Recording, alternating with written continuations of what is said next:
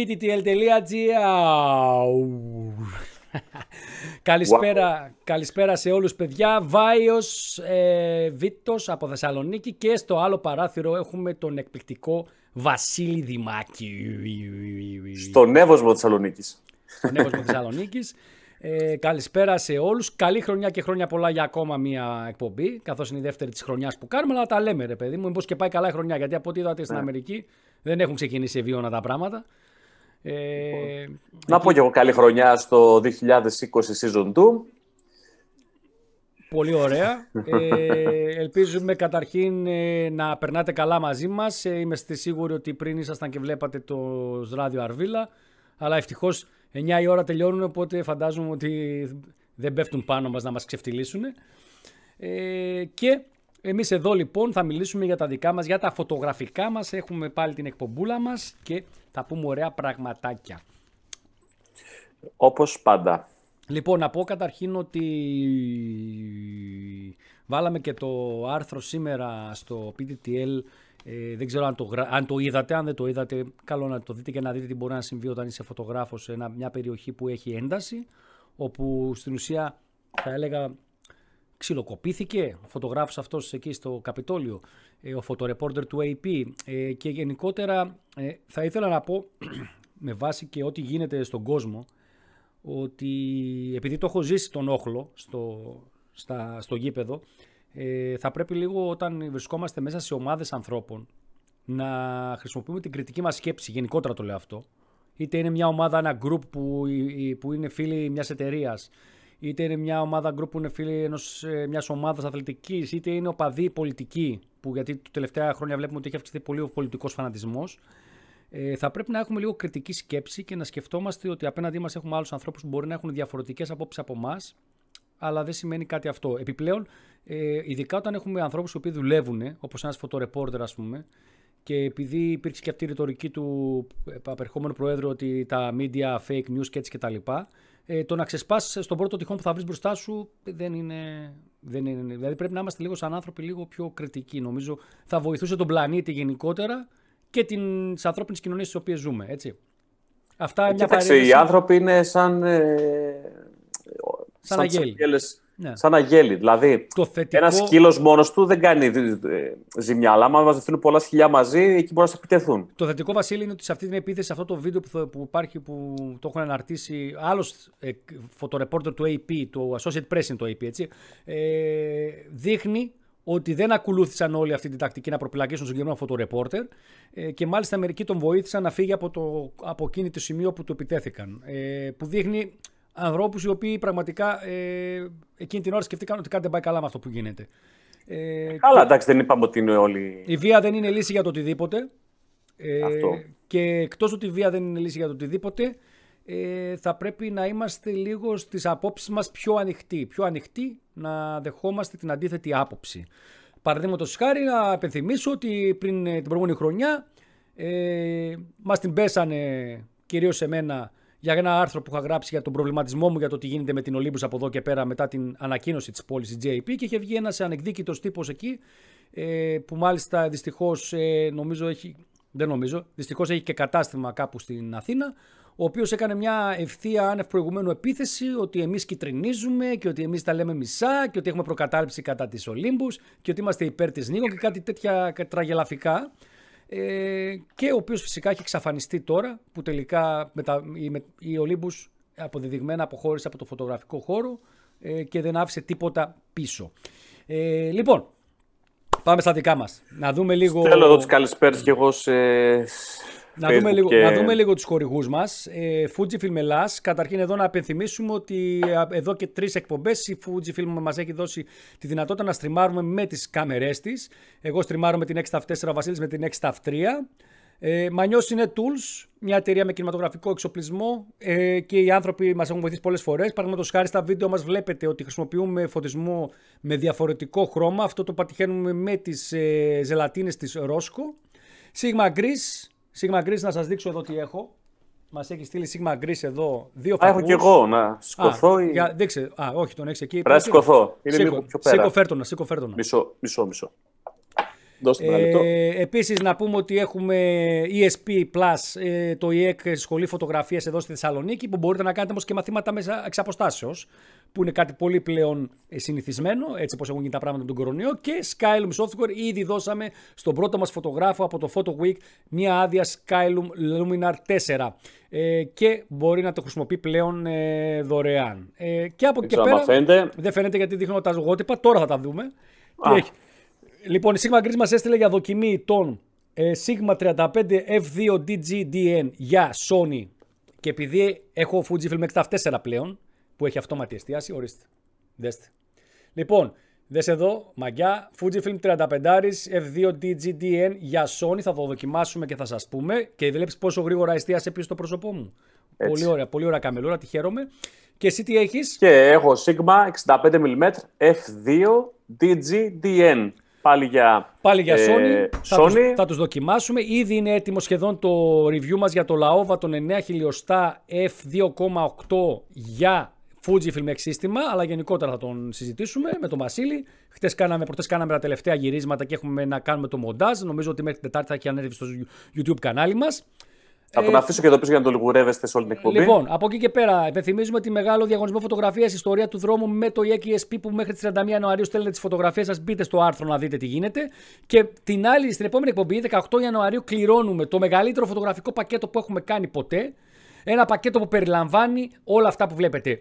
Fujifilm X-A5, Think Tank Τσάντα, Manfrotto τρυπόδι, Joby τρυπόδι, Data Color Cube, Sigma φίλτρο, Gotox Flash και μάθηματα εξ αποστάσεως από το EEC ESP. Την X-A5, την οποία μέσα σε επόμενες μέρες ο Βασίλης εδώ Δημάκης, ο κύριος λοιπόν του YouTube καναλιού μας, έτσι, θα αναλάβει να την κάνει unboxing με τον 1545. Έτσι, αυτό είναι το κουτάκι της. Εδώ κάποιος από εσάς θα την κερδίσει. Ποιος τυχερός θα την τσιμπήσει είναι το θέμα. Λοιπόν, ο Γιάννης Χατζιπέτρος λέει ότι η μηχανή Sony θα χρησιμοποιήσουμε την α7-3 για το review μας αυτό, έτσι. Και να πούμε εδώ, Βασίλη, ότι έχουμε μηχανές Nikon, Canon, Fuji, και με τη βοήθεια συναδέλφου του Κώστα του Πούλιου, και να τον ευχαριστήσω και δημοσίως, θα χρησιμοποιήσουμε μία από τις δύο Sony κάμερες που έχει για να κάνουμε review τους δύο φακούς της Sigma Greece. Sigma Greece, έτσι, από Ελλάδα, με το ειδικό σηματάκι, το οποίο θα το δείτε και εδώ, εδώ στην άκρη.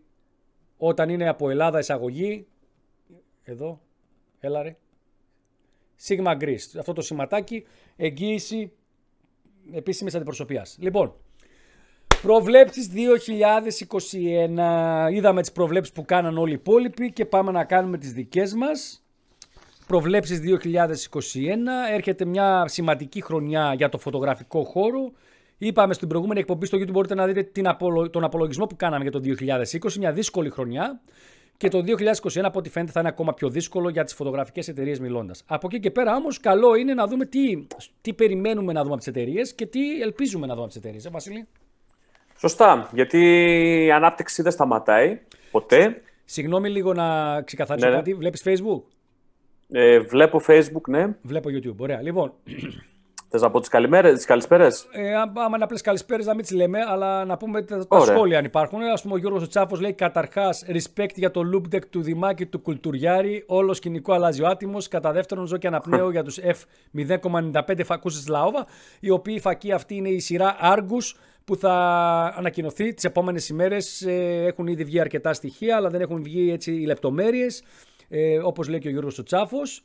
Και ο Γιώργος Τσάφος μπορεί να προβλέψει ό,τι θέλει και εμείς θα το πούμε live, έτσι θα το σχολιάσουμε. Τώρα, να ξεκινήσουμε αλφαβητικά. Για να μην να πω ένα σχόλιο του φίλου του Νικόλα του Σαμαρά και τον καλησπέριζο. Σχετικά με αυτό που λέγαμε πριν, λέει καλησπέρα για από μένα. Δυστυχώς ο φανατισμός και η καφρίλα δεν έχει επίκεντρο μόνο ανθρώπους. Σωστό. Έχει επίκεντρο και εννοείς στη φύση και γενικότερα το καφριλίκι είναι κάτι το οποίο πρέπει να το έχεις μέσα σου. Μπορείς να τα αποβάλεις αν είσαι άνθρωπος που σκέφτεται, αλλά δυστυχώς αν έχεις μη κριτική σκέψη δεν μπορείς να τα αποβάλεις. Και νομίζω ότι είναι και φυσιολογικό το καφριλίκι μετά από ένα σημείο. Είτε πετάς τα πλαστικά σου στον αξιό που είναι γεμάτος, είτε σκοτώνεις πουλιά που δεν πρέπει να κυνηγάς γιατί σηκώνεις την καραμπίνα και τον πάρει ο χάρος. Είτε πετάς τα μπάζα σου. Είδαμε στον αξιό, στο Δέλτα Αξιό, ότι τελευταία έβγαλε ο φορέας ανακοίνωση, ένα post στο Facebook, πήγαν και πετάξαν στρώματα, ρε φίλε. Και εννοείται ότι επειδή είναι πιο κοστοβόρο να τα πετάξεις κανονικά, το να τα πετάσει οπουδήποτε σ' αρέσει δεν έχει νόημα. Και δεν είναι και το σωστό. Αλλά τέλος πάντων. Λοιπόν, να ξεκινήσουμε αλφαβητικά από τις εταιρείες, να τις πάρουμε μία-μία. Έχουμε ετοιμάσει εδώ μια προεργασία με τον Βασίλη. Λοιπόν, Canon. Να περάσουμε στον ηγέτη της αγοράς Canon. Εμείς θα το πάμε ανάποδα. Θα το πάμε αλφαβητικά για να μην έχουμε θέματα. Σωστά. Η Canon το 2020 θα πούμε ότι ανακοίνωσε κάποιες κάμερες. Θα τις πω, τις είπαμε και στην. Και στον απολογισμό, ένα DX3, η EOS 850D, RX και R5, η Power Shot Zoom, αυτή μια χαζομάρα που βγάλανε που είναι και άλλη και ψηφιακή μαζί, η χαζομάρα με την έννοια ότι δεν είναι κάμερα κανονική. Ωραίο προϊόν είναι, με να μ' αρέσει, έχει σκοπό, αλλά δεν είναι κάμερα κανονική. Και η EOS 50 Mark II που νομίζω ότι ήταν και η απογοήτευση. Τι περιμένουμε λοιπόν this year? Σύμφωνα με τις φήμες, Δημάκης, περιμένουμε μια high resolution κάμερα, να πούμε ότι η R5 είναι 45 MP, άρα το high resolution σημαίνει πιο high resolution από το high resolution της R5, άρα σημαίνει ότι οι φήμες λένε για 90 MP.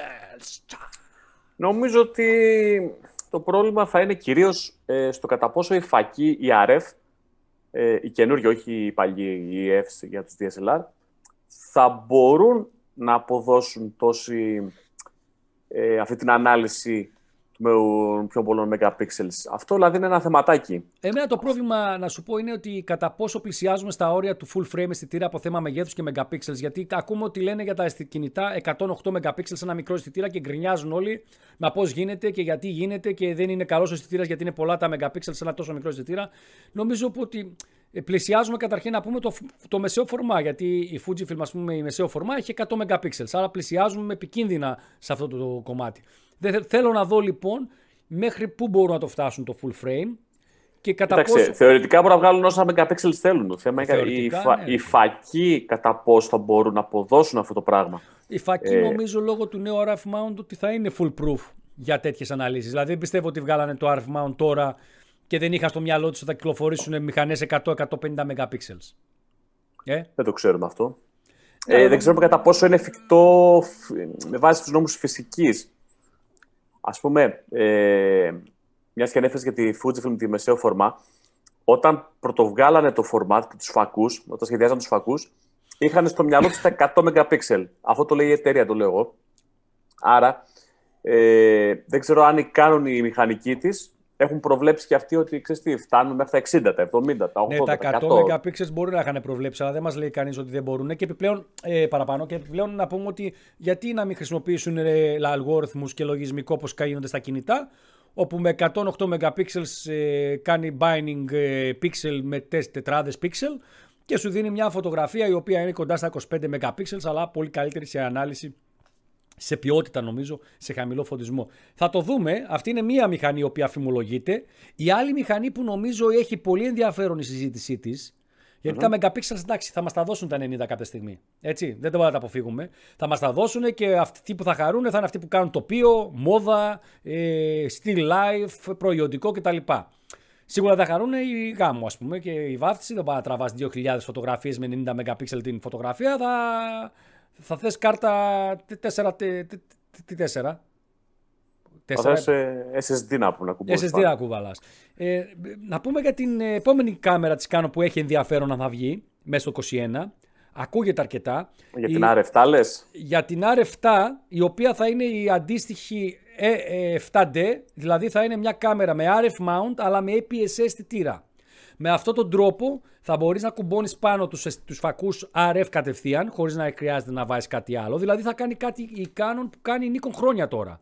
Θα έχει κοινό mount για μια κάμερα με APS-C αισθητήρα και με full frame. Και θα είναι στην ουσία ένα επαγγελματικό σώμα για sport και, live, και wildlife, άγρια ζωή, που χρειάζεται μεγαλύτερο reach και που στο δίνει ας πούμε, ένα σκρόπ αισθητήρας, όπως είναι ας πούμε, η Nikon D500, η Canon EOS R5, ακόμα θα έλεγα εγώ και σε μικρότερα φορμά οι Olympus μηχανές που δίνουν το 2x με το crop factor που έχουν. Εμένα θα με διαφέρει βέβαια.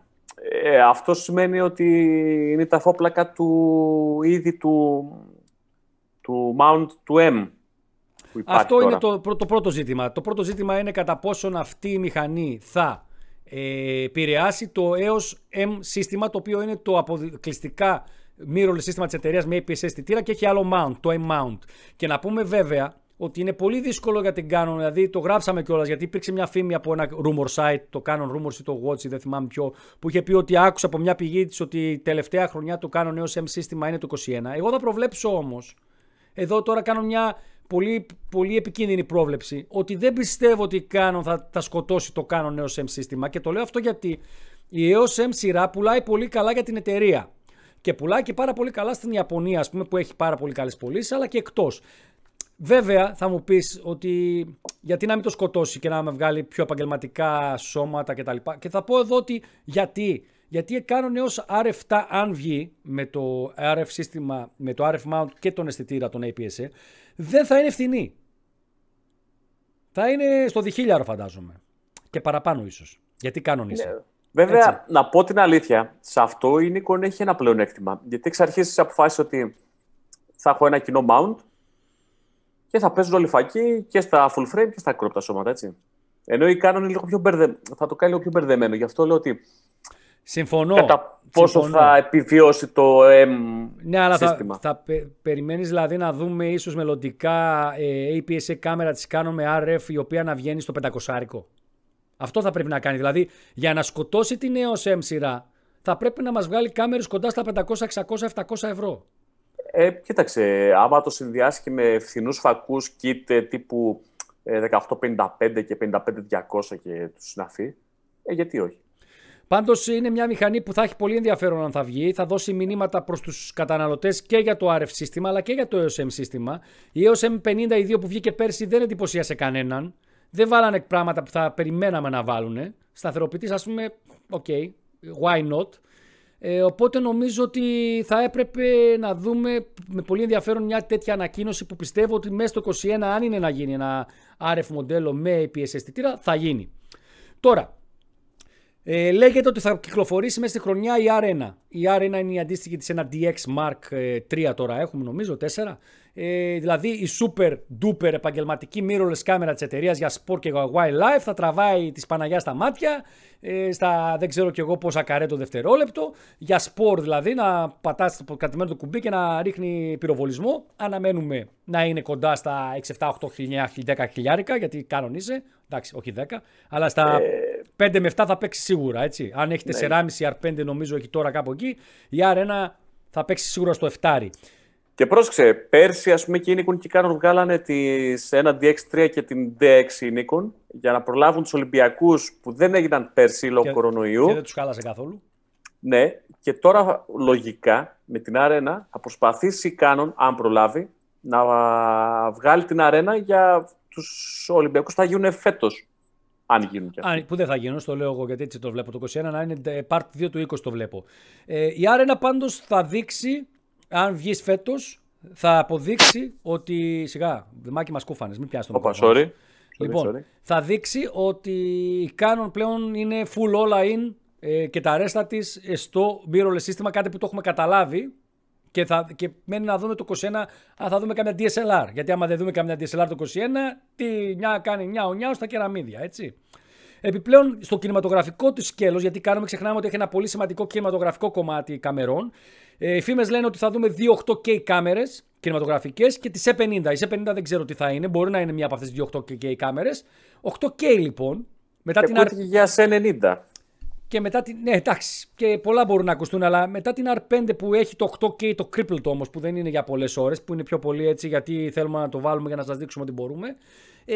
Αναμένουμε το κινηματογραφικό τμήμα της Canon να πουσάρει, να δώσει 8K. Και νομίζω ότι πρέπει να το έχει κάνει ήδη. Δηλαδή, περίμενα να δω και μια σινηματογραφική κάμερα πριν την R5 με 8K. Το ότι θα βγει μετά την R5 μου φαίνεται παράδοξο. Γιατί η κινηματογραφική 8K δεν θα έχει προβλήματα με θερμοκρασίες και τα λοιπά. Είναι μεγάλες κάμερες και έχουν όλα τα συστήματα, όπως έχετε δει και με την παρουσίαση που κάναμε τις 70, έχουν αεραγωγούς, έχουν συστήματα ειδικά για να ψύχουν τον αισθητήρα. Άρα περιμέναμε ίσως να δούμε μια 8K κινηματογραφική κάμερα της Canon πριν από την R5, αλλά είδαμε πρώτα την R5. Οπότε νομίζω ότι το 21 σίγουρα θα δούμε κάτι σε 8K από την Canon. Και αυτό που νομίζω ότι η Canon θα βγάλει φέτος είναι σειρά φακών για το RF Mount, οι οποίες θα είναι οι πιο normal, ενώ και σε τιμή πιο χαμηλές τιμές. Πιστά διαφράγματα, ναι. Αυτό έχουμε ακριβώς. Και τον Κρινιάρη τον Τσάφο μέσα, να πούμε μερικά σχόλια. Ο Τσάφος λέει: εμένα γιατί μου αρκούν τα 18 MP στην ADX. Εντάξει, ρε φίλε. Εσένα μπορεί να εξαρκούν και τα 6 MP της Nikon D70 που είναι του 2004 κάμερα. Δεν σημαίνει ότι θα σταματήσουν οι εταιρείες να βγάζουν. Ο Γιάννης ο Μητρόπουλος λέει: τα megapixel κάνουν την καλή μηχανή. Φυσικά και όχι, δεν είπε κανείς αυτό το πράγμα. Έτσι. Δεν αναφέρομαι καθόλου στα κινητά, ό,τι και αν έχουν. Τα megapixel δεν είναι θέμα πλέον για τις μηχανές. Είναι θέμα για ειδικού τύπου μηχανές, όπως είναι μεσόφορμα και όπως είναι οι μεγαλοπίξελες που βγάζουν οι εταιρείες με συγκεκριμένο κοινό. Έτσι, γιατί στη πλέον, ναι, όλες οι εταιρείες βγάζουν και χαμηλά μεγαπίξελες και μεσαία. Ναι, και ρε παιδί μου, αλλά να πούμε ότι στη μόδα. Και διαλέξεις εσύ τι θέλεις. Ναι, ο άλλος θέλει να έχει ψηλά μεγαπίξελ, να κάνει εκτυπώσεις μεγάλες. Μπορεί να κάνει billboards, μπορεί να, δηλαδή, να θέλει την καλύτερη δυνατή εκτύπωση. Δεν μπορεί να τα απαγορεύει. Είσαι το τοπίο, ας πούμε. Μπορεί να θέλεις να κάνεις μεγάλες εκτυπώσεις. Εντάξει. Κακά τα ψέματα, όσο μεγαλύτερα τα megapixel, τόσο καλύτερη η εκτύπωση. Δεν είναι, αυτό δεν θα αλλάξει ποτέ. Ούτε σημαίνει όμως ότι άμα έχω 18-20 megapixel δεν κάνω καλές εκτυπώσεις σε ένα μέγεθος συγκεκριμένο. Αλλά σίγουρα με 90 θα κάνεις καλύτερη. Αλλά γιατί να μην έχεις το καλύτερο, εταιρείες δεν σταματήσουν να το κάνουν αυτό. Ακριβώς. Ο Φώτης κάνει ένα πολύ ωραίο σχόλιο και λέει: τελικά τα megapixel θα γίνουνε μπελαπίξελ. Και φωλεγράφει Φώτης 2021. Πραγματικά. Μπελαπίξελ. Τι εννοεί, όμορφο, από τον Μπέλα. Μπέλα, Μπέλα. Ωραίο μπλουζάκι, λέει ο Γιάννης ο Μητρόπουλος. Να, εδώ αναφέρω τον Γκρινιάρη τον Τσάφο που λέει: αργείτε να διαβάσετε σχόλια και θα φύγω. Μας, Τσάφο μου, δεν μας λες τίποτα. Εσύ είσαι και Canon photographer. Δώσε κάτι. Πες τι θα ανακοινώσει η εταιρεία. Τι inside information. Βγάλε τα από μέσα σου, τα κρατάς. Γνωστός leaker έχεις. Πες. Στο Facebook τι έχουμε, έχουμε τον φίλο τον Νίκο τον Παντερμάλης, ο οποίος λέει, αν και τώρα θα μιλήσουμε για Nikon αργότερα, λέει αγορά της Nikon από κάποια άλλη εταιρεία, ίσως. Θα το πούμε σε λιγάκι αυτό για Nikon. Ο φίλος ο Ματίας ο Λορέντζο, την καλησπέρα μου, λέει δηλαδή δεν προτείνεται να τα... Τι λέει?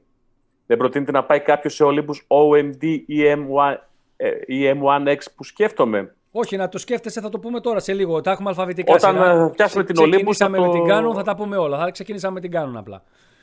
Εγώ να πω, Βασίλη, για την Canon για να τελειώνουμε, ότι έχει κάνει ένα πολύ διλαστικό σύστημα. Εμένα μου αρέσει πάρα πολύ 800 και 600 F11 για αυτά που τραβάω εγώ. Με μια R6 νομίζω ότι κουμπώνει πάρα πολύ καλά.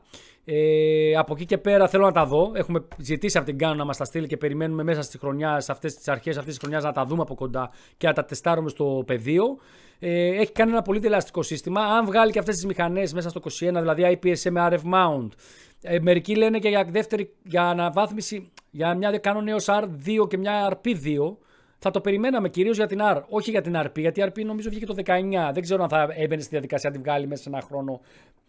Μια μηχανή full frame που την πουλάει κοντά στο χιλιάρικο που κάνει πολύ καλές πωλήσεις. Δεν νομίζω ότι ακόμα υπάρχει λόγος. Ίσως για την R. Δηλαδή, πιο πολύ... ίσως να έβγαζε κανένα firmware update, να βάζει κάτι της μέσα. Ίσως να βγάλει τίποτα. R2, γιατί έχει αφήσει πραγματάκια απ' έξω και θα μπορούσε να τα βάλει σε μια R2.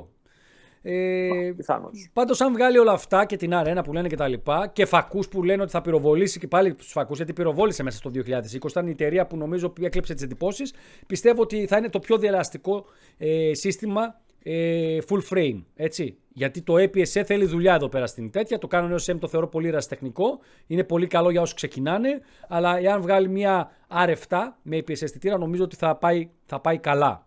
Λοιπόν. Πάμε στην επόμενη. Καλή χρονιά από την Αυστραλία. I the moment. Καλή χρονιά, αδερφέ. Εκεί στην Αυστραλία. Τι ώρα είναι και μας βλέπεις, ρε φίλε, τέτοια ώρα πρωί είναι. Είναι ξημέρωμα. I the moment πάντως να πω ότι η Αυστραλία, όχι ότι όλοι οι προορισμοί στη γη δεν είναι όνειρα, αλλά η Αυστραλία επειδή είναι από τους πιο μακρινούς προορισμούς είναι ένα πολύ μεγάλο όνειρο για έναν Έλληνα φωτογράφο να βρεθεί εκεί και να περάσει ίσως και κανένα 3-4 μήνες εκεί να φωτογραφίζει τα υπέροχα αυστραλιανά τοπία. Καλή χρονιά και στην Αυστραλία λοιπόν. Τι έχουμε κάνει. Έχουμε κάνει σύνδεση με Αυστραλία. Τι άλλο θέλουμε. Είμαστε πανταχού. Λοιπόν, έχεις κάποιο άλλο σχόλιο στο Facebook που θες να σχολιάσουμε? Λοιπόν, κάτσε να τα διαβάσω λίγο. Ο Νίκος πάλι λέει, δώστε πίξελ στο λαό, ανούσιο όλο αυτό. Ο φίλος ο Καφετσής Φώτης λέει, όπως επίσης δεν είναι φθηνή και η RF φακή, είναι το είπαμε. Ο Νέστορας Σύνβα Χαγιάς λέει, κάλλιστα μπορεί να βγει με πιο οικονομικούς. Η Panasonic έκανε καλό deal με Sigma στο L-Mount για να έχει τρία ranges τιμών. Δηλαδή, Leica είναι η πιο ακριβή, η Panasonic η μεσαία και η Sigma η πιο φθηνή. Ο Νέστορας επίσης λέει, για teasing έβαλαν 8K στην R5, κράτησε περισσότερο για το τι έρχεται. Ναι, αυτό συμφωνώ, αλλά για μένα το teasing σε μια κάμερα που δημιούργησε όλη αυτή τη βαβούρα δεν με εντυπωσιάζει. Θα προτιμούσα να βγάλω μια 8K πρώτα στη cinematography και μετά να τη βάλουν σαν teasing για τις κάμερες τις mirrorless. Επίσης, σχολιάζει πολύ εύστοχα ο Νίκος, ο Παντερμάλης, ότι λέει για να κάνεις edit 8K θες και 6.000 PC. Ισχύει και αυτό. Όλο πακέτο είναι, η αναβάθμιση εξοπλισμούς δεν αφορά μόνο την κάμερα, αλλά τα πάντα, όλο το workflow αλλάζει. Στην Αυστραλία πάντως, όσοι δεν ξέρετε τι είναι 6:41 το πρωί. Ξημέρωμα. Ξημέρωμα. Και εγώ κάτι τέτοιες ώρες ξυπνάω, at the moment στην Ελλάδα, κάτι τέτοιες ώρες. Λοιπόν, περνάμε στην επόμενη εταιρεία. Πάμε στην Fujifilm. Εδώ λοιπόν, η Fujifilm ανακοίνωσε το 2024 μηχανές, X-T200, X100 Vetting Compact, την X-T4 με αυτή που στριμάρουμε και την XS10, πάρα πολύ ωραία μηχανούλα. Η XS10 ήταν από αυτές που μου αρέσανε, που κέρδισε την εντυπώση της χρονιάς. Περιμένουμε 27 Ιανουαρίου να κάνει ανακοινώσεις και περιμένουμε X-E4, τη φθηνή δηλαδή καινούρια μηχανή της, την entry level. Η X-E3 να δω και να σας πω βγήκε το 2017 Σεπτέμβριο και είχε περίπου 700 με $1,000 παίζει τιμή της. Το 17, δηλαδή μετά από 4 χρόνια. Είναι μια καλή περίοδος για να βγάλεις καινούργια μηχανή. Περιμένουμε την GFX 100S που θα ανακοινωθεί μάλλον 27 Ιανουαρίου, η οποία θα είναι μεσαίο φορμά με σταθεροποιητή σε μικρό σώμα με το ίδιο με τις 50S, που σημαίνει ότι έχουν καταφέρει και μικρύνανε τον σταθεροποιητή στο σώμα της X100, της GFX της 100 της μεγάλης. Και εδώ έχει πολύ μεγάλο ενδιαφέρον να δούμε πόσο μικρό μπορεί να γίνει ένα σώμα μεσαίο φορμά, δηλαδή όσο ενδιαφέρον έχει να δούμε πόσο ένας full frame αισθητήρας μπορεί να φτάσει μεγάλες αναλύσεις, έχει ενδιαφέρον να δούμε πόσο μια μηχανή μεσαίο φορμά με μεγάλη ανάλυση μπορεί να φτάσει σε μικρό μέγεθος. Είναι δύο πράγματα που αναγκαστικά κάποια στιγμή θα συγκρουστούν άσχημα. Και δηλώνω ήδη από τώρα, εδώ official σε όλους δημόσια, ότι είμαι ήδη ερωτευμένος με αυτήν. Και να πούμε ότι η τιμή της ακούγεται ότι θα είναι κοντά στα $6,000, που σημαίνει ότι πάει πάρα πολύ χαμηλά για να χτυπήσει την αγορά μεσαίου του full frame. Να πούμε ότι γενικά οι φωτογραφικές εταιρείες αυτή τη στιγμή που βλέπουμε να συμπεριφέρονται είναι ότι οι μεγάλες, δηλαδή σαν την Canon, πιέζουν τις τιμές προς τα κάτω. Η Canon το έκανε βγάζοντας την RP με σκοπό να δημιουργήσουν μεγάλο πρόβλημα σε εταιρείες που έχουν μικρότερες τιμές στις μηχανές τους, Nikon κτλ. Ενώ η Fuji βλέπουμε να λειτουργεί με έναν τρόπο που προσπαθεί, αναπτύσσει ένα full μεσαίο φορμά σύστημα, προσπαθεί να το μικρύνει για να έρθει να χτυπήσει τις full frame. Γίνεται ένας ψιλοχαμούλης, έτσι. Σωστά. Και πέρα από την 100S, λες θα δούμε και καμιά X-H2. X-H2 πιστεύω ότι θα δούμε, γιατί η H1 ήταν το 2018, το Φεβρουάριο, πιάνει 4 χρονάκια κοντά και αυτή. Αλλά πιστεύω, φίλε, ότι φέτος σίγουρα θα δούμε και την X-T AF 40. Την ξεχνάσαμε αυτήν. Θα τη δούμε ή η XS10 πρακτικά αντικατέστησε την X-T AF 40. Σωστό. Θα μπορούσε, αλλά δεν έχει μια σαφή εικόνα. Δεν έχουμε μια σαφή εικόνα για το... Δεν ξέρω. Λέω εγώ τώρα. Ούτε εγώ δεν ξέρω. Επίσης, περιμένουμε φακουδάκους καινούριους.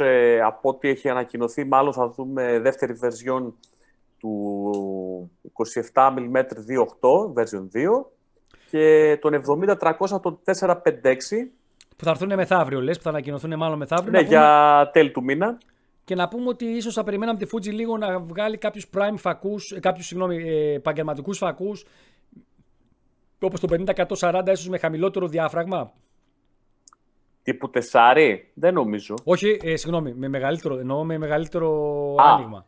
Εννοείς αντί για 2.8 να είναι 2, ας πούμε. 1, για 8. Να προσομοιώσει, ας πούμε, το full frame. 1.8 για να πλησιάζει τον μποκέ που κάνει το full frame, που είναι και το επιχείρημα που έχουν πολύ. Κοιτάξτε, υπάρχει μια φιλολογία στις τάξεις των Fuji χρηστών ότι θα ήθελαν ας πούμε έναν 2470, αντίστοιχα έναν 1655 F2, ένα 8, ξέρω εγώ. Πάντως η Canon έχει κάνει δυνατές κινήσεις με τους F1,2 που έβγαλε και νομίζω ότι θα αναγκάσει πολλούς να την ακολουθήσουν σε αυτό το... Γι' αυτό και πιστεύω ότι η Canon δεν χτυπάει το ταμπούριλο που λένε και παίζει η αγορά για πάρτι της, γιατί οδηγεί τις εξελίξεις, νομίζω. Απλά ξέρεις τι γίνεται. Κάνοντας, ας πούμε, άμα μπει η Fuji στο τρυπάκι να κάνει τόσο φωτεινούς φακούς, μετά χάνει λίγο και το πλεονέκτημα του πιο compact συστήματος, όπου ήταν ο λόγος που πολλοί φωτογράφοι εκεί στον κόσμο παρέτησαν τις DSLR της full frame για να πάνε σε κάτι πιο compact.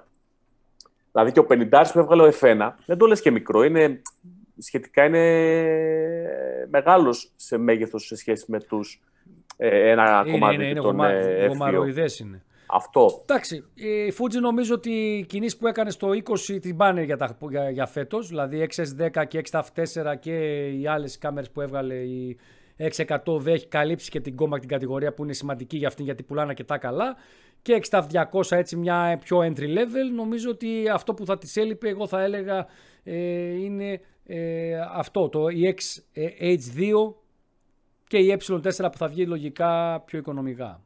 Και εδώ να πω ότι το σύστημα το GFX νομίζω ότι έχει ανάγκη από πιο φωτεινούς φακούς. Έχει ανάγκη ανακοινώσει... από αρκετούς φακούς γενικότερα. Είναι στα... Εντάξει, νομίζω ότι χρειάζεται να βγουν φακοί, να έχεις επιλογές. Ναι, ας πούμε τώρα έχουν ανακοινώσει μάλλον ότι θα βγει ένας 80 σε 1,7 για το GFX το σύστημα. Εκεί νομίζω ότι η Fuji πρέπει να δώσει λίγο βαρύτητα. Στο να μην έχει το... Γιατί η πιο πολλή φακή της ήταν σκοτεινή σχετικά, δηλαδή ήταν τεσσάριδες, όχι όλοι φυσικά. Αλλά ίσως εκεί θα έπρεπε να επενδύσει λίγο παραπάνω για τους προ-χρήστες Fuji. Λοιπόν, Fuji, αφήνουμε Fuji, πάμε Nikon. Nikon, ωραία φίλε, Nikon. Να πω καταρχήν εγώ ότι το σύστημα που έχω και τραβάω επαγγελματικά ακόμα είναι σε Nikon. Παρόλο ότι πήραμε τη Fujifilm για τα βίντεο μας, γιατί είναι η πρώτη mirrorless που παίρνω, η Fujifilm X-T4, να το πω αυτό. Θα κάνουμε και βίντεο για να πούμε γιατί τη διαλέξαμε, είναι έτοιμος για το μοντάζ. Αλλά η πρώτη μου mirrorless, έχει γράψει ιστορία, είναι η Fujifilm X-T4, έτσι. Και την πήραμε αποκλειστικά για τα βίντεο που κάνουμε και στο κανάλι και στο streaming και γενικότερα. Πάμε στην Nikon όμως, γιατί εκεί πέρα είναι η εταιρεία που ξεκίνησα με την Nikon D70 πριν πάρα πολλά χρόνια. Έχω ένα στημένο σύστημα πάρα πολύ καλό, με 14-24, 105 μάκρο κτλ. Και είναι μια εταιρεία γενικότερα που την αγαπάμε ούτως ή άλλως όσο αγαπάμε και τις υπόλοιπες. Αλλά είναι μια εταιρεία που αφού ξεκινήσαμε, ο πρώτος μας έρωτας, όπως να είναι, και του Βασίλη, νομίζω. Ναι, η αλήθεια είναι αυτή. Παρόλο ότι έγινε γενίτσαρος και τώρα πήγε στη Fujifilm. Ναι, αλλά τα έχω όλα, έτσι. Δεν τα έχω πουλήσει. Εντάξει, όλα να δω πώς θα τα πουλήσεις. Άστα και καλά είναι. Λοιπόν, περιμένω από την Nikon. Τι περιμένουμε. Τι θα θέλαμε ή τι περιμένουμε. Τι περιμένουμε να πούμε καταρχήν. Κοίταξε, το τι περιμένουμε, το τι θα θέλαμε μαζί είναι, γιατί δεν ξέρουμε και τι θα βγάλουν. Ωραία. Άλλο. Εγώ πιστεύω ότι βγάζοντας η Nikon το Z6-2, Z7-2 τώρα πρόσφατα, έκοψε λίγο την κρίνια που υπήρχε από το 18. Που το άργησε. Κυρίως για το μονό σλότ. Οπότε πλέον σου δίνει δύο επιλογές για να μεταπηδήσουν πολύ. Πλέον στο mirrorless. Έκανε καλή κίνηση που έβγαλε τη Z5 που βγαίνει τιμολογιακά κοντά στο χιλιάρικο σαν full Σωστά. frame. Πολύ καλή καμερούλα. Έκανε καλή κίνηση που έβγαλε την 780 η οποία Σωστό. Είναι μια κάμερα για επαγγελματίες που δεν θέλουν να πάνε σε mirrorless ακόμα και θα πουλήσει αρκετά πιστεύω καλά στα επόμενα χρόνια. Η οποία όταν τη βάζει στο live view mode είναι μια Z6 πρακτικά. Δηλαδή δεν έχει καμία σχέση το live view που προϋπήρχε σε σχέση με αυτό που βάλαν στην 780. Βέβαια να πούμε ότι πήρε 950 που την έβγαλες και δεν την έβγαλες, δεν νομίζω ότι κάνει κάποια διαφορά. Δηλαδή είναι από τις κάμερες που με αφήνουν παγερά διάφορα αυτές οι brands, οι μεγάλο zoom. Τώρα, τι περιμένουμε. Νομίζω πως θα βγάλει τον αντικαταστάτη της 850.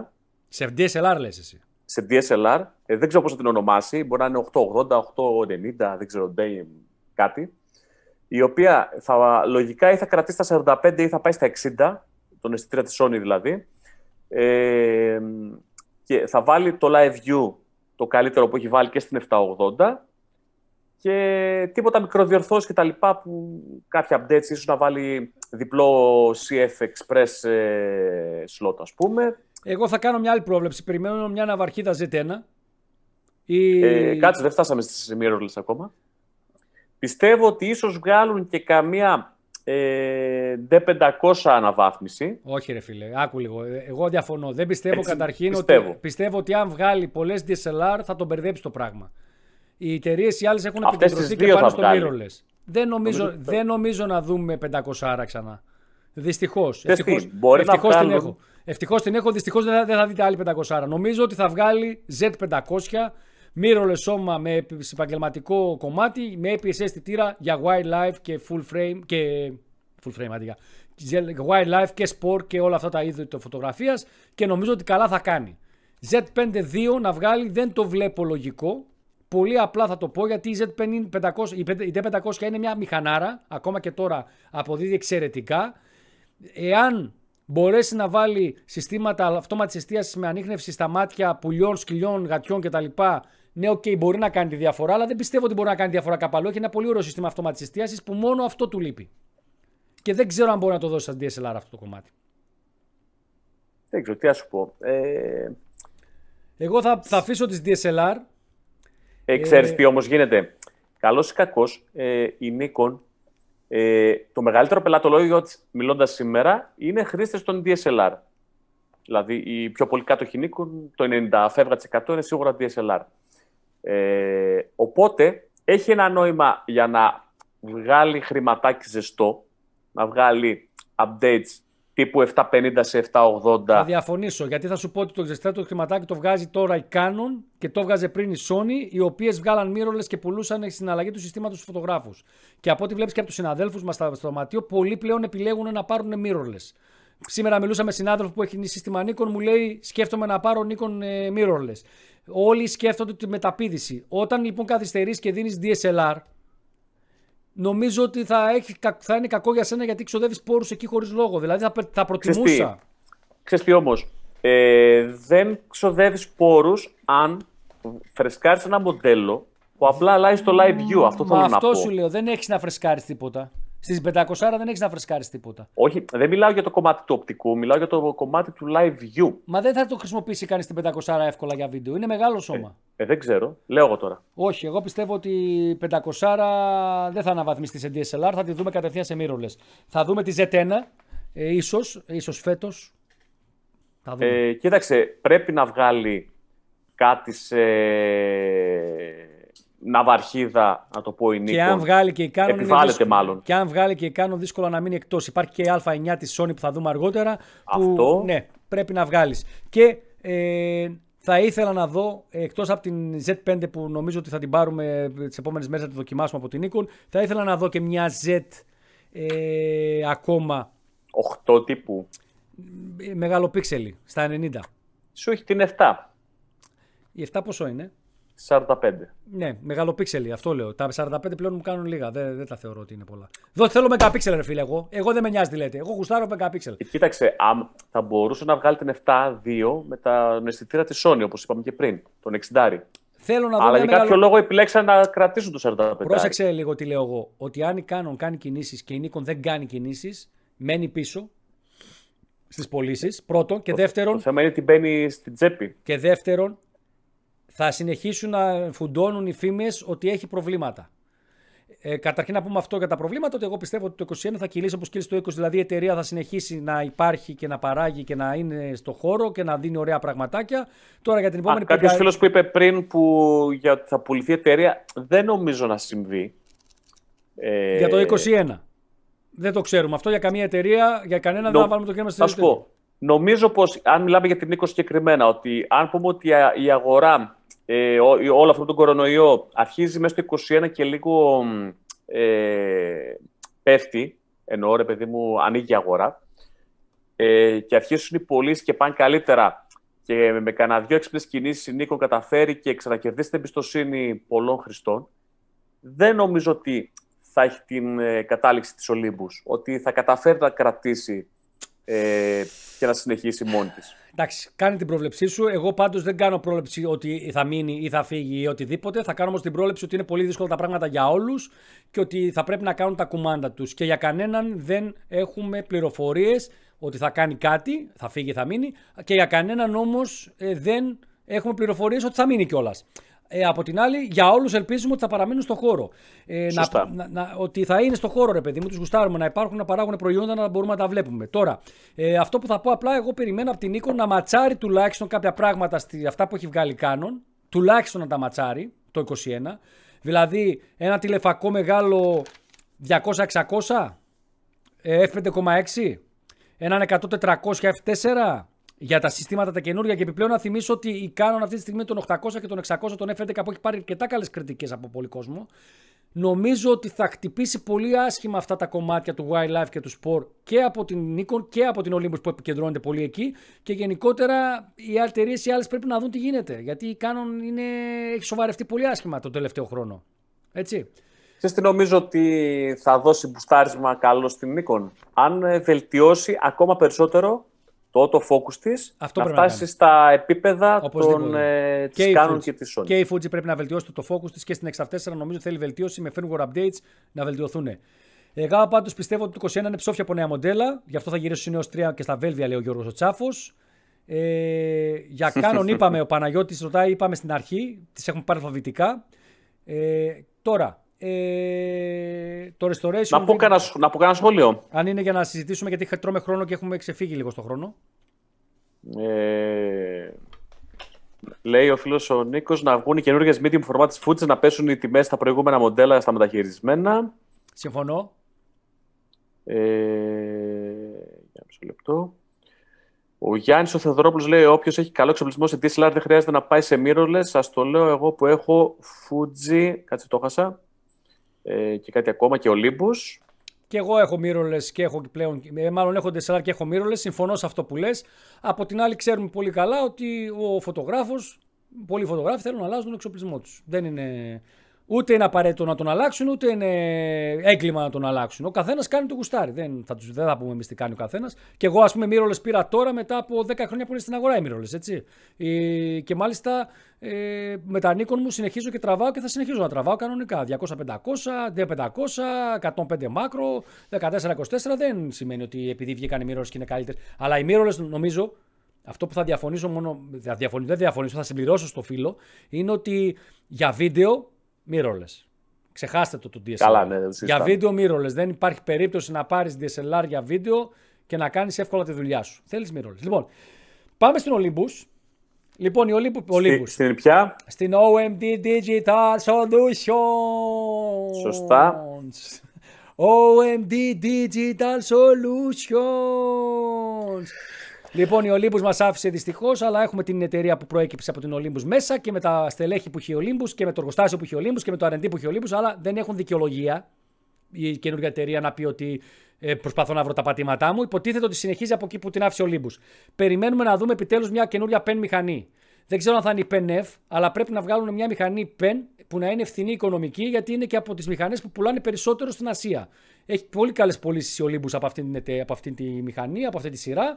Και να πούμε ότι για το 2020 δεν έβγαλε PEN, έβγαλε 3 OMD, PEN EPL10 είχε βγάλει μία το 19, και να πούμε ότι η PEN-F που άρχισε σε πολύ κόσμο είναι του 2016. Άρα θα περίμενα μια PEN-F 2, και έτσι για να κάνει και δηλώσεις προς όλους ότι δεν τελειώσαμε και τα λοιπά, αυτά που λένε όλοι ότι business as usual που μας λέγανε τόσο καιρό τα στελέχη της Olympus, θα μπορούσαμε να δούμε μια EM1X2 και μια EM5-4. Να αναβαθμίσει δηλαδή τα προϊόντα που δεν αναβάθμισε πέρσι. Πέρσι αναβάθμισε την EM1 την 3 έβγαλε, και την EM10 την 4 και την 3S. Να πούμε βέβαια ότι θα πρέπει να κάνει και κάτι έξτρα, να βάλει κάποια πράγματα έξτρα επιτέλους, για να δείξει ότι εξελίσσει τα πράγματα, και εκεί πέρα που πιστεύω ότι ο Olympus έχει τη δυνατότητα να το κάνει, γιατί το έχει δείξει, είναι στο Artificial Intelligence, να βάλει δηλαδή και άλλα πραγματάκια μέσα, όπως αυτά τα προγράμματα, τα αυτόματα που έχει για Star Trails, για αυτό που έχει που τραβάς πολλά καρέ πριν βγάλεις τη φωτογραφία, το pre-shot για wildlife κτλ. Έχει πολύ ωραία συστηματάκια, και νομίζω ότι θα τη βοηθούσε πολύ φέτος να μας έδινε ένα μοντέλο PEN, ωραίο, τακτοποιημένο, κυριλέ, PEN-F, θα τη βοηθήσει πολύ στις πωλήσεις, και να δούμε και ίσως μία ακόμα OMD μηχανή. Από φακούς νομίζω ότι... Θα σου πω εγώ λίγο τι έχω για το νέο σχήμα. Πιστεύω ότι οι νέοι επενδυτές, αν θέλουν όντως αυτό το πράγμα να μην καταρρεύσει και να αναστηθεί, Πιστεύω ότι πρώτον θα πρέπει να ακολουθήσουν την Panasonic σε L-Mount ή δικό τους Mount, αλλά νομίζω στο L-Mount θα είναι ακόμα πιο εύκολο γιατί υπάρχει ήδη η σύμπραξη των τριών εταιριών. Ένα αυτό. Δεύτερον, να επικεντρωθούν περισσότερο στο βίντεο, όπως η Panasonic με τη σειρά των GH, το Micro Four Thirds. Που ξεκινήσαν από πέρσι και λένε ότι επικεντρωνόμαστε και κάναν και συμφωνία και συνεργασία με την Atomos, επιτέλους. Κοίταξε, αυτό θα είναι ζεστό ψωμάκι στο βουτυράκι. Είναι στρατηγικά λάθη αυτά, ρε Βασίλη. Δεν είναι δυνατόν να έχεις το ίδιο σύστημα με τον άλλον, να βλέπεις ότι ο άλλος πάει τρένο στο βίντεο και ότι τον αγοράζει ο κόσμος, Panasonic δηλαδή με την GH5 τη σειρά, τη GH4 και τώρα τη GH6, που θα το πούμε σε λίγο και περιμένουμε, να βλέπεις ότι ο διπλανός σου πουλάει στο βίντεο και εσύ να το παίζεις ιστορία, εγώ δεν εξελίσσω το βίντεο. Μα ξέρεις τι, λένε πολλοί φίλοι, ξέρω εγώ, ότι η Olympus είναι μικρή, αυτή, ωραία για wildlife κτλ. Ναι, αλλά όταν απευθύνεσαι μόνος σε φωτογράφους και wildlife, που είναι νης τομέας, είναι πολύ εξειδικευμένος τομέας. Ναι, πώς είναι αγοράσουν. Δηλαδή δεν υπάρχει περίπτωση να επιβιώσει. Και εγώ δεν ξέρω καταρχήν κανένα που να τραβάει γάμος με Olympus. Εγώ προσωπικά, υπάρχουν σίγουρα και ξέρω έναν. Ναι, εγώ δεν ξέρω, δεν λέω ότι δεν υπάρχουν. Εγώ προσωπικά όμως έχω τόσους συναδέλφους και δεν ξέρω κανέναν. Να πω όμως το άλλο. Με βίντεο, ξέρω πολλούς που δεν τραβάνε φωτογραφίες με Panasonic, ξέρω πάρα πολλούς που τραβάνε βίντεο. Άρα για μένα είναι στρατηγικό λάθος, εφόσον έχεις το ίδιο σύστημα και βλέπεις το Panasonic και μάλιστα. Δεν ξέρω το σύστημα της Panasonic, που θα το πούμε σε λίγο, με την αυτόματη εστίαση πρέπει κάτι να κάνει επιτέλους, γιατί... Άστο αυτό, αυτό είναι της Panasonic του. Αλλά θέλω να σου πω ότι πώς έβγαλε modular που σου αρέσει ένα η Panasonic, μια τέτοια μηχανούλα. Ναι, ναι. Αυτή αν θυμάμαι καλά είναι Micro Four Thirds. Η BGH1. Μπράβο. Θα μπορούσε η Olympus να επικεντρωθεί στο βίντεο. Δηλαδή... Και στο βίντεο. Και εκτός στο βίντεο. Και στο βίντεο, αλλά και σε full frame. Είναι ξεκάθαρο, δηλαδή χωρίς full frame θα πεθάνει. Εκτός από το βίντεο, πάνε βρε Olympus και δώσε το Olympus. Δεν μπορώ να δώσω και το όνομα τώρα, είδες. Μαλακία πήγα να πω. Θα έλεγα να δώσει το Olympus σε κανένα smartphone κατασκευαστή. Πάνε δώσε το OMD. Πάνε δώσε το OMD το όνομα να μπει πίσω από κανένα smartphone. Ή πάνε παρήγαγε όπως κάνει Canon, πάνε πίσω στην αγορά των security cameras. Αφού έχεις τεχνογνωσία, κάνε και κάτι άλλο έξτρα να έχεις εισόδημα. Μιλάμε τώρα για την καινούργια την OMD Digitals, έτσι. Γιατί ο Olympus έχει μείνει στα ιατρικά, τελείωσε. Θα είναι η ιατρική εταιρεία, δεν έχει πρόβλημα επιβίωσης. Εκεί έχουν πολύ μεγάλα έσοδα. Βάει να σου πω λίγο και ένα σχόλιο τότε, μέσα στις γιορτές που ήμουν στην Γρήγορα, γρήγορα, έχουμε πολλά να πούμε και περιμένει κόσμο. Έχει σχέση με Olympus και με έκανε εντύπωση ο φίλος ο Γιώργος ο Κωστικής, δεν ξέρω αν μας βλέπει, ο οποίος ασχολείται χρόνια με bird watching, με bird photography τέλος πάντων.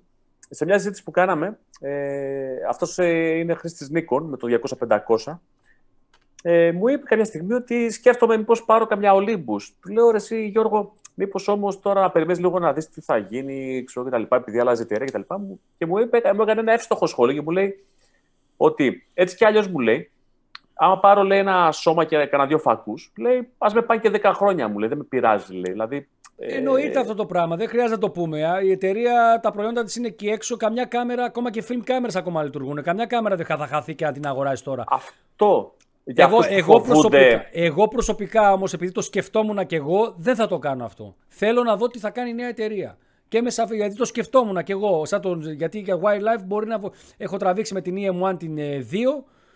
Νομίζω και με την 3 και νομίζω ότι θα με βόλευε το σύστημα της εταιρείας. Ειδικά με τον καινούριο το φακό που έβγαλε, όχι τον πανάκριβο στα 6.000, τον πιο φθηνό. Αλλά όχι, εγώ θα περιμένω. Δεν σας λέω να κάνετε το ίδιο, κάνετε ό,τι γουστάρετε. Θες να πάει να πάρεις δύο σώματα Olympus και 3 φακούς και να το έχεις το σύστημα για 20 χρόνια. Κάντο. Μαγκιά σου, δεν θα σου πει κανείς όχι. Θα είναι και συλλεκτικά μετά από 20 χρόνια. Αλλά από εκεί και πέρα, εμείς συζητάμε για την πορεία των εταιριών. Και όσο και να το λέμε. Πρέπει να δούμε τι θα κάνει ο OMD Digital Solutions και δεν έχει και περίοδο χάριτος. Είναι business as usual. Συνεχίζουμε από εκεί που ήταν οι Olympus και κάνουμε τα ίδια πράγματα και τα ξέρουμε. Άρα άμα το 2021 μου βγάλουν μπαρούφες ή δεν μου βγάλουν τίποτα, είναι ένα κακό μήνυμα για μένα. Περιμένουμε να δούμε. Στο χέρι τους είναι να πάνε πιο μπροστά. Τουλάχιστον θα δούμε. Panasonic, GH6 επιτέλους δηλαδή, έλεος δηλαδή. Θα το πω εγώ για τους φίλους Panasonic. Επιτέλους ρε φίλε, βγάλε αυτή την GH6, μας έχουν φάει τα αυτιά οι Πανασονάκηδες. Με ένα 8K βίντεο εκεί, το οποίο να μην έχει πρόβλημα και να μην κόβει πουθενά, να τα σαρώσεις όλα. Και επιτέλους θα περιμένω την Panasonic να δει λίγο το θέμα της εστίασης. Ακούω από πολλούς συναδέλφους, πολλούς φίλους φωτογράφους, ότι δεν είναι τόσο καλό, τόσο δεν δουλεύει τόσο καλά, δουλεύει καλά, δεν δουλεύει τόσο καλά όμως των άλλων εταιριών, Sony, Canon κτλ, Nikon κτλ, Fuji, και νομίζω ότι θα πρέπει να το κοιτάξει. Και επίσης τα περίμενα από την Panasonic, ωραία, έβγαλε στην S5, αλλά δεν είναι φθηνή, ρε φίλε. Δηλαδή πόσο βγήκε αυτή η μηχανή. S5. Πρέπει να είναι στα 2 με 2,5. Βγάλε μια S6 σε παρακαλώ πάρα πολύ, ρε Panasonic, στο χιλιάρικο με 1.200 ευρώ, και επιπλέον δες μέσω Sigma και Leica και με τους δικούς σου φακούς να δυναμώσεις την γκάμα των L-mount φακών. Είναι πολύ πεθαμένα τα πράγματα ακόμα. Δεν σου βγαίνει το full frame με το να βγάλεις δυο πολύ ακριβά μοντέλα. Ακόμα και η S5 που είναι στη μισή τιμή δεν είναι κάμερα για να πουλήσει πολύ. Βγάλε μια Z6 να χτυπήσεις την RP της Canon και την Z5 της Nikon, γιατί οι άλλοι θα πουλάνε και εσύ θα βλέπεις γιατί δεν πουλάω, θα λες. Αλλά όταν οι άλλοι παίζουν στο χιλιάρικο 1.500 ευρώ full frame mirrorless και εσύ μου είσαι στα 2.000-2.500, μην απορείς. Σωστά. Πιστεύεις ότι θα βγάλει καμιά πιο μεγάλη, πιο ναυαρχίδα τύπου? Όχι, δεν πιστεύω. Για λόγους πρεστίζ, ας πούμε. Νομίζω ότι δεν πιστεύω ότι έχει πάει καλά το σύστημα σε θέμα πωλήσεων. Δεν έχω δει, δηλαδή, δεν έχω τέτοια μηνύματα εγώ και από φίλους, συναδέλφους, από το site, μέσα από το PTTL, αυτά που λέμε με τον κόσμο. Οπότε πιστεύω ότι πρέπει να επικεντρωθεί να βγάλει σίγουρα ένα πολύ φθηνό μοντέλο για να πάρει μερίδιο της αγοράς εκεί πέρα. Το να βγάλει ένα κομμάτι στα 8-7 χιλιάρικα, 5, ακόμα και στα 4, με super τεχνολογίες πάνω, θα πουλήσει πολύ συγκεκριμένα σε ανθρώπους, όπως λέγαμε και πριν και για την Olympus, ότι είναι πολύ μικρή αυτή η αγορά και δεν νομίζω ότι είναι συμφέρον να το κάνει. Θα γούσταρα να δω μια S6, συγγνώμη, απέναντι από την Z την 5 και απέναντι από την RP της Canon, και να δούμε πώς θα πάει το πράγμα. Λοιπόν, δεν ξέρω αν έχουμε να πούμε κάτι άλλο για την Panasonic. Όχι, πάμε στην Pentax που περιμένουμε φέτος να δούμε την K33 που μας τα έχουν κάνει ταούλια με αυτή τη μηχανή. Όλο το 2020 μας βγάζουν άρθρα, έτσι θα είναι το κλίστρο, έτσι θα είναι το σκόπευτρο, έτσι θα είναι η οθόνη. Οκ, βγάλτε να την άτιμη την κάμερα, να την πιάσουμε στα χέρια μας, να δούμε τι EST K33 που λες ότι θα είναι η Super DSLR και εγώ δεν θα μείνω πουθενά, θα παράγω αυτή την κάμερα και το full frame που θα βγάλει λογικά. Δεν ξέρω αν θα δούμε full frame μοντέλο φέτος. Η K1 βγήκε το 16 σε μια εταιρεία όμως που από το 16 έβγαλε δύο κάμερες. Έβγαλε το 2017 μία κάμερα και το 18 μία κάμερα και δύο χρόνια δεν είδαμε τίποτα. Όχι, συγγνώμη, και ένα η Mark 2 βγήκε το 18, λάθος δικό μου, συγγνώμη, εκείνη ήταν η παλιά, η full frame, το 18.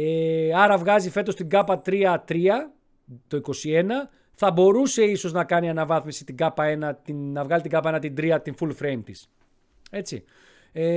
Γιατί 19 και 20 δεν έβγαλε τίποτα. Και μια εταιρεία που δεν βγάζει μοντέλα, στέλνει άλλα μηνύματα στον κόσμο. K33 θα δούμε σίγουρα λοιπόν, και λέω εγώ ότι μήπως δούμε την K1 Mark 3. Μήπως. Δηλαδή και από φακούς τώρα που βλέπω, έβγαλε δύο φακούς το 17.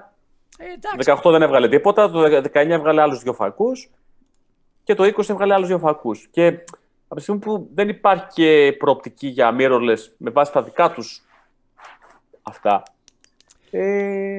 Να είχαμε να λέγαμε, ρε φίλε. Πένταξ τώρα δεν ξέρω που το πάει, αλλά τώρα δεν πάει καλά το πράγμα. Sony.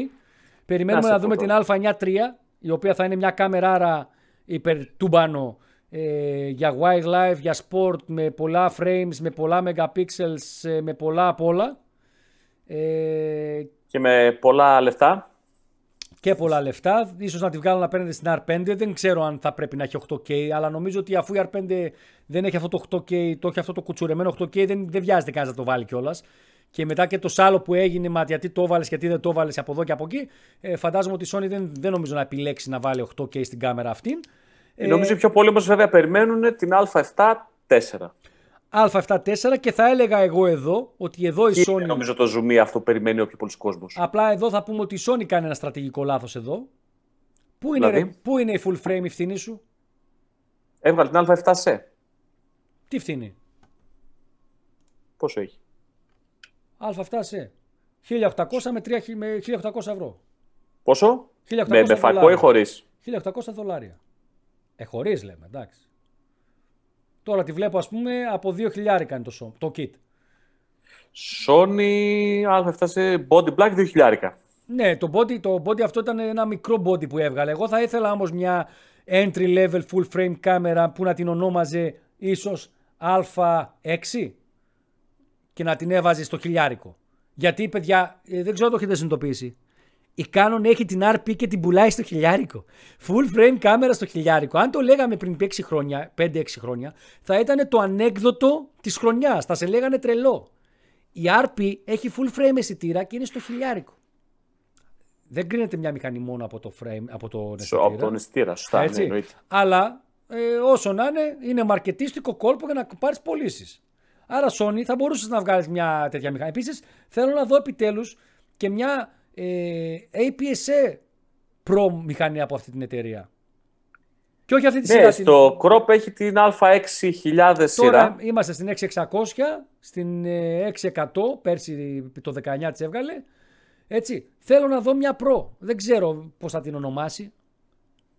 Μια wildlife sport εξειδικευμένη. Δεν νομίζω ότι πολύ ασχολείται. Δηλαδή νομίζω ότι το crop κομμάτι της Sony το έχει κυρίως για τίποτα ερασιτέχνες που έτσι γουστάρουν λίγο, αρεπερδί μου, έχουν και κανένα φραγκάκι να πόσουν παραπάνω. Έτσι, αυτό ακριβώς. Και σου λέει, άμα είσαι προ και θες αυτά, σκάστα, πάρε full frame και... Αφού κάνεις καλούς αισθητήρες και κάνεις καλούς αισθητήρες και στο κομμάτι του low ISO, δώσε ένα IPS αισθητήρα που να είναι πολύ δυνατός και ένα σώμα το οποίο να είναι pro. Θα το ήθελα να το δω. Δεν νομίζω να το δω, αλλά θα το ήθελα να το δω. Από την νομίζω άλλη... ότι στο crop έχει κυριαρχήσει η Fuji. Έτσι έχω αυτή την αίσθηση. Και εγώ αυτή την αίσθηση έχω. Το drone περιμένουμε να δούμε τι θα είναι. Γιατί έκανε την εταιρεία drone πέρσι που θα την ετοιμάσει να τη βγάλει το 21, είπε. Τώρα, η Sigma, ο πρόεδρος της βγήκε και είπε ότι περιμένουμε καινοτόμα προϊόντα φέτος από τη Sigma.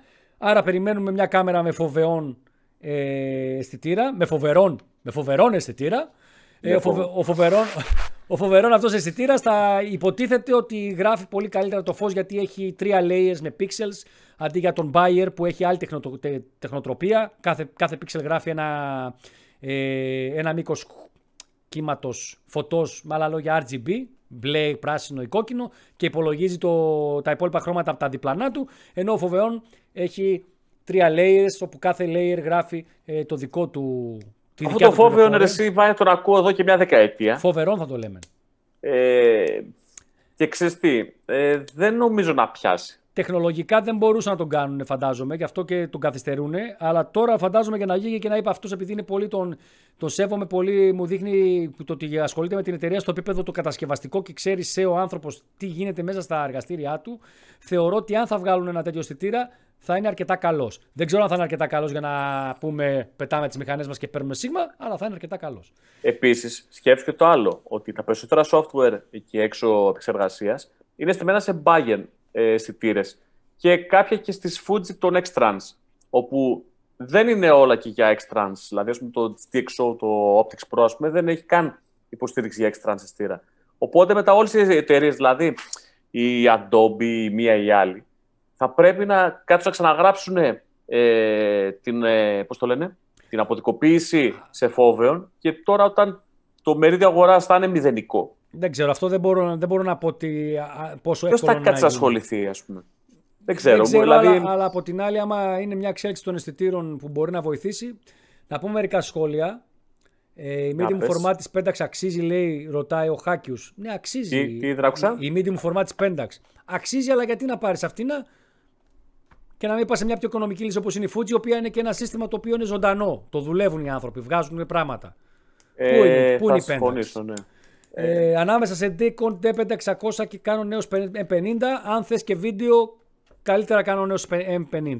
Αν σε ενδιαφέρει φωτογραφία, όποια και από τις δύο να πάρεις, νομίζω ότι δεν θα δεις μεγάλες διαφορές. Ποια εταιρεία είναι επόμενη που θα βαρέσει μπιέλα, λέει ο Γιώργος Τσάφος, ο προβοκάτορας. Δεν μπορούμε να πούμε και δεν σχολιάζουμε τέτοια πράγματα. Μπορώ να σχολιάσω και να πω ότι πιθανώς θα είναι η Pentax. Η Pentax δεν νομίζω να είναι, γιατί θα είναι στη Ricoh. Δηλαδή πρέπει να έχει πρόβλημα η Ricoh για να τη δώσει δρόμο. Οπότε ας μην το πούμε. Δεν υπάρχει λόγος. Ενώ ότι δεν έχει εξέλιξη, ρε παιδί μου. Μην ακολουθείς προβοκατόρικες ερωτήσεις αυτού του τρόλ της φωτογραφίας του Γιώργου Τσάφου. Αξίζει, πιστεύετε, η αναμονή α7-4? Η αναμονή πάντα αξίζει. Νομίζω πως ναι. Εγώ θα πω ότι η αναμονή πάντα αξίζει, αρκεί να ξέρεις γιατί περιμένεις. Αν έχεις την Α7 III και δεν είσαι ικανοποιημένος, τι να σε πω. Και επιπλέον να πούμε ότι μπορεί να μην σου κάνει μια μηχανή τώρα, γιατί να περιμένεις να πάρεις κάτι που μπορεί να σου κάνει κάτι καλύτερα. Την Α600 δεν τη λες Pro, εγώ δεν τη λέω Pro.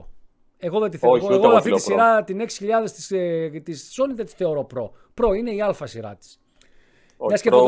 Μιας και αναφερθήκατε σαν Drone, πιστεύω ότι θα δούμε DJI Mavic 3 μέσα στο 21. Ο Γιώργος, ο Χρήστος ο Κατσούτας λέει.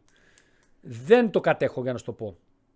Τι ρώτησε, αν θα δούμε Mavic 3 Pro. Ναι, ναι, μπορεί να το δούμε. Γιατί πολύ πιθανό, αφού ανανέωσε το μικρό και το μεσαίο. Ναι, είναι η περίοδος του. Εγώ σκέφτομαι Α7-2 για φωτογραφία. Καλύτερη πρόταση κοντά στα 800 ευρώ. Με full frame. Πολύ καλή πρόταση. Η Sony έχει καλή τιμή σε αυτή την τιμή, αλλά δεν σφακούς λίγο τι γίνεται. Γιατί με τους φακούς λίγο. Ξαναπες λίγο την ερώτηση. Α7-2 ρωτάει ο Friday για φωτογραφία στα 800 ευρώ. Μεταχειρισμένη προφανώς. Πρόταση για gimbal. Δεν ξέρω, μάλλον. Πρόταση για gimbal με Sony Α7-3 και 24-105. Δεν ξέρω τι είναι αυτό. Ο Βασιλιάς τον τρολέει ο Χρήστος ο Τρίγας για τον Γιώργο τον Τσάφο. Μια κάμερα στιγμή προς προχαρακτηριστικά που θα λέγατε κάτω από χιλιάρικο. Ποια? Μια ερασιτεχνική με προχαρακτηριστικά. 6-10. Έως 250 όχι, είναι τελείως ερασιτεχνική. Πάνω δεν κάνει αυτή. Ίσως την 6-10. Αν εννοείς να έχει manual ρυθμίσεις και αυτά, έως 250 έχει, αλλά εγώ θα πήγαινα σε ίσως την 6-10 τη Fuji. Η Nikon Z50 που τη τεστάραμε μου άρεσε αρκετά. Θα μπορούσες να δεις την Canon, αν θες για mirrorless την EOS M50, αλλιώς νομίζω πας στην κατηγορία 850, 850D κτλ. Με στην Nikon DSLR πας στην κατηγορία 5000 είτε στην κατηγορία 7000, δεν ξέρω σε τι τιμές παίζουν τώρα αυτές οι κάμερες. Εντάξει. Λοιπόν, L-Mount, περιμένουμε καινούριους φακούς από τις εταιρείες να... να πούμε πριν ότι πουλάνε ακόμα καινούργια την 750 την Nikon στα 989 ευρώ, έτσι, σώμα. Ναι, δεν θα πήγαινα εκεί, αλλά γιατί πρέπει να πάρεις φακούς full frame μετά και... καλά, ναι, αλλά σαν σώμα είναι κάτω από το χιλιάρικο. Ναι. Λοιπόν, και να πούμε ότι θα ήταν μια καλή κίνηση από την Nikon και από τις άλλες εταιρείες και από τη Fuji να βγάλουν καμιά βλογκοκάμερα αποκλειστικά, όχι δηλαδή μόνο με φλιποθόνη, με πολύ χαρακτηριστικά ξεγυμνωμένη για βλογκοκάμερα, έτσι. Και με τεχνολογίες για vlog. Τύπου γυρνάει αυτόματα, βγάζει με χρονοδιακόπτη αυτόματο κτλ. Κάποια κολπάκια που είχε και η Z50 που νομίζω ότι είναι πολύ καλή για vlog. Αν δεν είχε αυτή τη βλακία που να βγαίνει η οθόνη από κάτω. Τι είπα, είναι πολύ καλή για vlog. Όχι, δεν κάνει για vlog, συγγνώμη, λάθος. Θα σε δυσκολέψει. Πρέπει να πάρεις τον adapter. Θα ζητήσω για ακόμα μια φορά τη βοήθειά σας. Το βλέπετε, το γράφουμε και στα άρθρα. Πώς μπορείτε να βοηθήσετε το PTTL με ένα μόνο και μόνο τρόπο. Να μας διαβάζετε που το κάνετε. Να επικοινωνούμε που το κάνετε, γιατί μας κρατάτε έτσι σε γρήγορση. Τι θα βγει, τι δεν θα βγει, τι να αγοράσω. Μας αρέσει να τα λέμε αυτά. Και να κάνετε like στα social media μας. Στο Facebook, στο Twitter, στο Instagram. Τα προσωπικά μας είναι εδώ πέρα πάνω του Βασίλη. Βασίλης κάτω Παυλοδημάκης και Βάιος.Βίτος εκεί πέρα στη γωνία. Και φυσικά στο YouTube subscribe και like και σχόλιο στα βίντεο μας. Δεν έχουμε κάποια άλλη τελευταία ερώτηση να δω. Δεν βλέπω, στο Facebook δεν βλέπω κάτι. Πάρα πολύ ωραία. Οπότε νομίζω ότι το κλείνουμε και για σήμερα. Ωραία. Σας ευχαριστούμε και πάλι όλους. Είστε υπέροχοι. Την άλλη εβδομάδα ξέρω ότι θα έχουμε πολύ κόσμο μέσα, γιατί θα μπουν να δουν την κλήρωση όσοι δεν παρακολουθούν την εκπομπή, αλλά δεν πειράζει. Η κλήρωση, Βάιε, πώς θα γίνει, για να ξέρει και ο κόσμος. Την κλήρωση θα την κάνουμε από νωρίς, Βασίλη, για να τεστάρουμε και να ελέγξουμε σωστά και ότι έχει τις προδιαγραφές που έχουμε θέσει. Και να μιλήσουμε και με τον νικητή από πριν και να δούμε αν μπορεί. Θα τον βγάλουμε και ζωντανά. Ωραία. Να μας πει και δύο λόγια που κέρδισε το δώρο. Αν, ωραία. Αν δεν μπορεί, θα τον πιέσουμε. Λοιπόν, όσοι δεν είδατε την εκπομπή, όπως ο Ξενοφόνο Παπαδόπουλος, κονσέρβα θα υπάρχει στο Facebook και στο YouTube. Υπενθυμίζουμε ότι όλα αυτά που ζητάμε να κάνετε, τα subscribe και τα Facebook και τα λοιπά και τα like και τα λοιπά, δεν κοστίζουν τίποτα. Γιατί τα άκουσα και αυτό από κάποιον, ότι μερικοί νομίζουν ότι είναι το subscribe στο YouTube λέει με λεφτά. Δεν είναι με λεφτά. Αυτό το subscription που έχουν βγάλει το καινούριο με λεφτά είναι άλλο. Εμείς λέμε ένα απλό subscribe στο κανάλι. Και αυτά. Λοιπόν, και επίσης εννοείται ότι θα μπορέσετε να ακούσετε την εκπομπή στο κινητό σας, χωρίς να έχετε εικόνα, έτσι με άλλα λόγια δεν έχετε πολύ κατανάλωση megabyte, στις πιο δημοφιλείς πλατφόρμες podcast, Apple Podcast, Google Podcast, Spotify και είμαστε έτοιμοι να το βάλουμε και στην Amazon, Οπότε θα μας βρείτε και ακουστικά μόνο εκεί. Στο podcast βέβαια θα ακούσετε μόνο το θέμα το οποίο αναλύουμε στην αρχή. Αυτή τη φορά αναλύσαμε τις προβλέψεις μας για το 2021. Λοιπόν, και έφτασε η ώρα να τρολάρω το φίλο το Στράτο, το Χάφτα τα Γιάννα, που δεν έγραψε νωρίτερα και το κρατούσα για το τέλος και λέει: Βασίλη, φορά κάτι με τόσο χιόνι, θα κρυώσεις. Έτσι λοιπόν. Ξέρει, είναι από Γιάννα γι' αυτό. Λοιπόν, παιδιά, πολλά φιλιά. Καλό βράδυ να έχετε με υγεία και να προσέχετε. Bye bye.